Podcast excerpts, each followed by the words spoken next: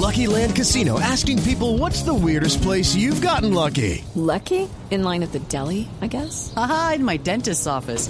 More than once, actually. Do I have to say? Yes, you do. In the car before my kids' PTA meeting. Really? Yes. Excuse me, what's the weirdest place you've gotten lucky? I never win and tell. Well, there you have it. You can get lucky anywhere playing at LuckyLandSlots.com. Play for free right now. Are you feeling lucky? No purchase necessary. Void where prohibited by law. 18 plus. Terms and conditions apply. See website for details. El temblor que sí se está sintiendo y en todo el país es por la captura del senador de Cambio Radical Richard Aguilar, que amanece detenido. La Fiscalía lo captura, orden de la Corte Suprema de Justicia, por un caso de corrupción. El primer denunciante, el hombre que origina este escándalo que hoy lleva a la cárcel a uno de los integrantes de ese poderoso clan Aguilar de Santander, es Ramiro Vázquez. Que hace cuántos años puso usted la denuncia, señor Vázquez? Hace aproximadamente ocho años, a través de la campaña Bolsillos de Cristal que lideraba el, el fiscal de la época, Néstor Humberto Martínez. Ok, y usted va, ¿y cuál es la denuncia que usted presenta originalmente contra Richard Aguilar, señor Vázquez? Primero, sobre costos, porque cuando él quiso invertir unos recursos para el reforzamiento estructural de la unidad deportiva Alfonso López, porque aquí es necesario hacer claridad, no es solamente el estadio, son otros, eh, mm, eh, otros otros edificios, eh, eh, construcciones que eh, forman parte de la unidad deportiva Alfonso López, como es el Coliseo Vicente Díaz, como es el gimnasio de pesas, como es el edificio donde funciona la parte administrativa. Entonces invirtieron para solo el estadio inicialmente 4.850 millones de pesos, con una fiesta porque llevaron hasta papayera. Yo dije, eso no alcanza ni para llegar a reforzarlo, porque solamente no es reforzarlo, sino que tenían que mejorar las instalaciones eléctricas, los parqueaderos, porque aquí en Bucaramanga en esa época medio ustedes estornudaban y se inundaban los parqueaderos. Entonces a mí me, me tildaron de necio, de que yo no tenía ni idea, y aquí están los resultados que estamos viendo en el día de hoy. Señor Vázquez, ¿por qué le llamó la atención en ese momento la contratación que hacía el entonces gobernador de Santander, Richard Aguilar? La Corte Suprema anoche concluye un poco lo que usted había denunciado, que él direccionó contratos para favorecerse directamente y favorecer a otros, para apropiarse de recursos públicos. ¿Qué le llamó la atención de ese contrato del Estadio Alfonso López y de la Villa Olímpica? Porque yo consideré en su momento que eso iba este, a generar, por la poca suma que inicialmente me contrataron, y con fiestas, repito, iba a generar que cada determinado tiempo iban a hacer adiciones y adiciones y más adiciones. Y fíjense que ese contrato ya tuvo tres adiciones presupuestales.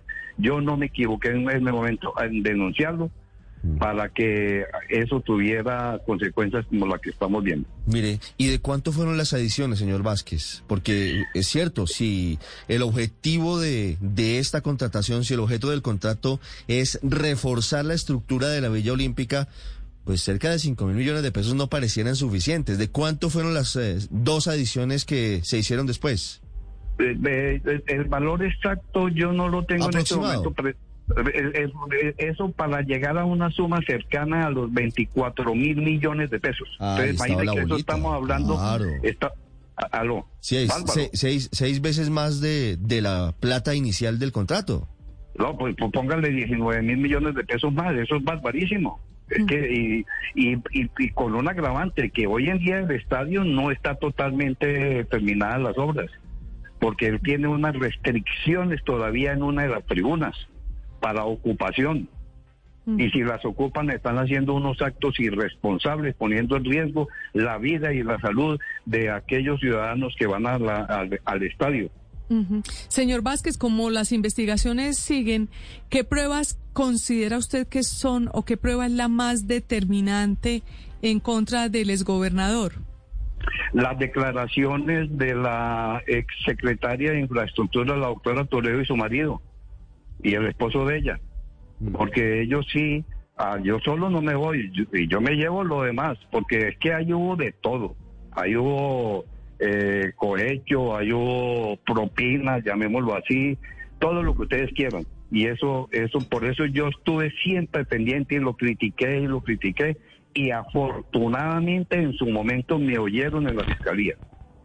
Don Ramiro, pero no solamente ese contrato, también el contrato del tercer carril, usted lo denunció y por ese tema también hoy Richard Aguilar está capturado en Bogotá. Sí, señor, el tercer carril es otro que tiene recursos del Sistema General de Regalías. Y le doy una, una noticia. En la Contraloría General de la República asumieron ese caso por para investigar si hay presunto daño fiscal cuantioso porque esa es otra obra monumental que al día de hoy aún no ha sido entregada. Le voy a poner un ejemplo. Eh, en ese contrato tenían que hacer la subterranización de las redes eléctricas a través de la electrificadora de Santander Grupo EPM y estos después de seis años no han sido capaces de subterranizarla porque eso vale cualquier millonada de plata, solamente en la compra de los cables que son de un material muy especial para poderla subterranizar. Y, y, salen hondos y bidondos ahorita, en estos momentos, están finiquitando el contrato, ya dándolo por clausurado y como entrega. Yo acabo de denunciarlo hace cinco o seis días. Mm, salen mondos y lirondos, dice usted. Señor Vázquez, ¿cómo era el modus operandi?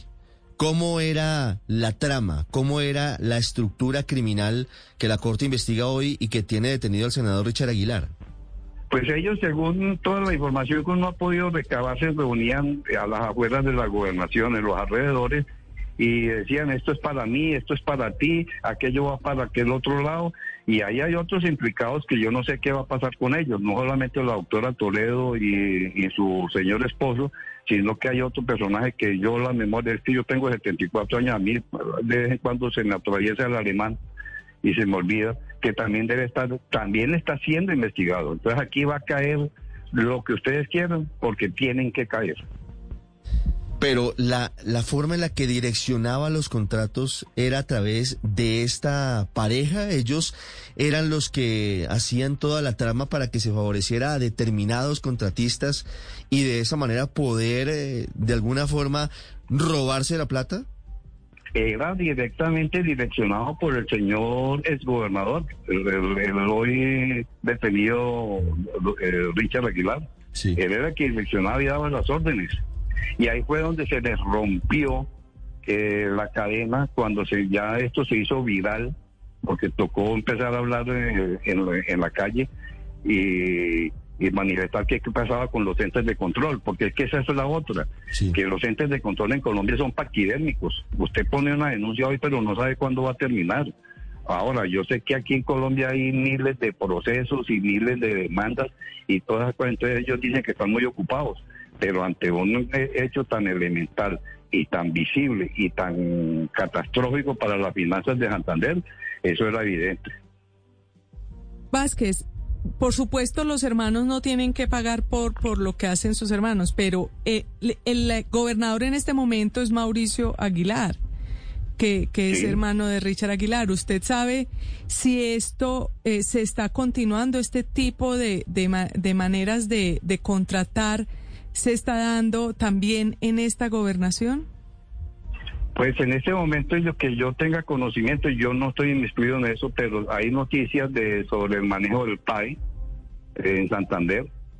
Eh, hay otros de unas contrataciones con con algunos, eh, por ejemplo, la, la, eh, represa de la Batanera en, en, la provincia de García Rovira.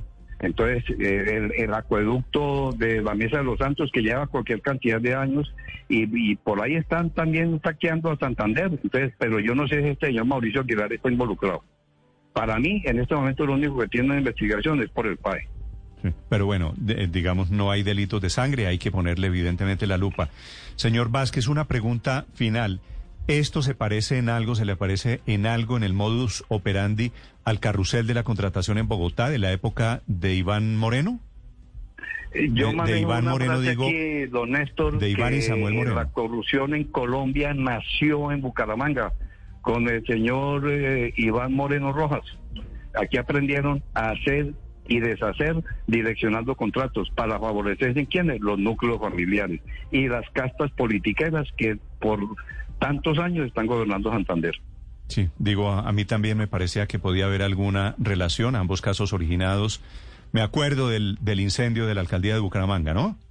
Sí, claro, el incendio que donde se perdieron un poco de archivos y eso nunca pasó absolutamente nada. Entonces, por eso digo yo que ahí nació la corrupción en Colombia. Ese es el ejemplo, lamentablemente, que pusimos los santanderianos. With the Lucky Land slots, you can get lucky just about anywhere. This is your captain speaking. Uh, we've got clear runway and the weather's fine, but we're just going to circle up here a while and uh, get lucky. No, no, nothing like that. It's just these cash prizes add up quick. So I suggest you sit back, keep your tray table upright, and start getting lucky. Play for free at LuckyLandSlots.com. Are you feeling lucky? No purchase necessary. Void where prohibited by law. 18 plus terms and conditions apply. See website for details.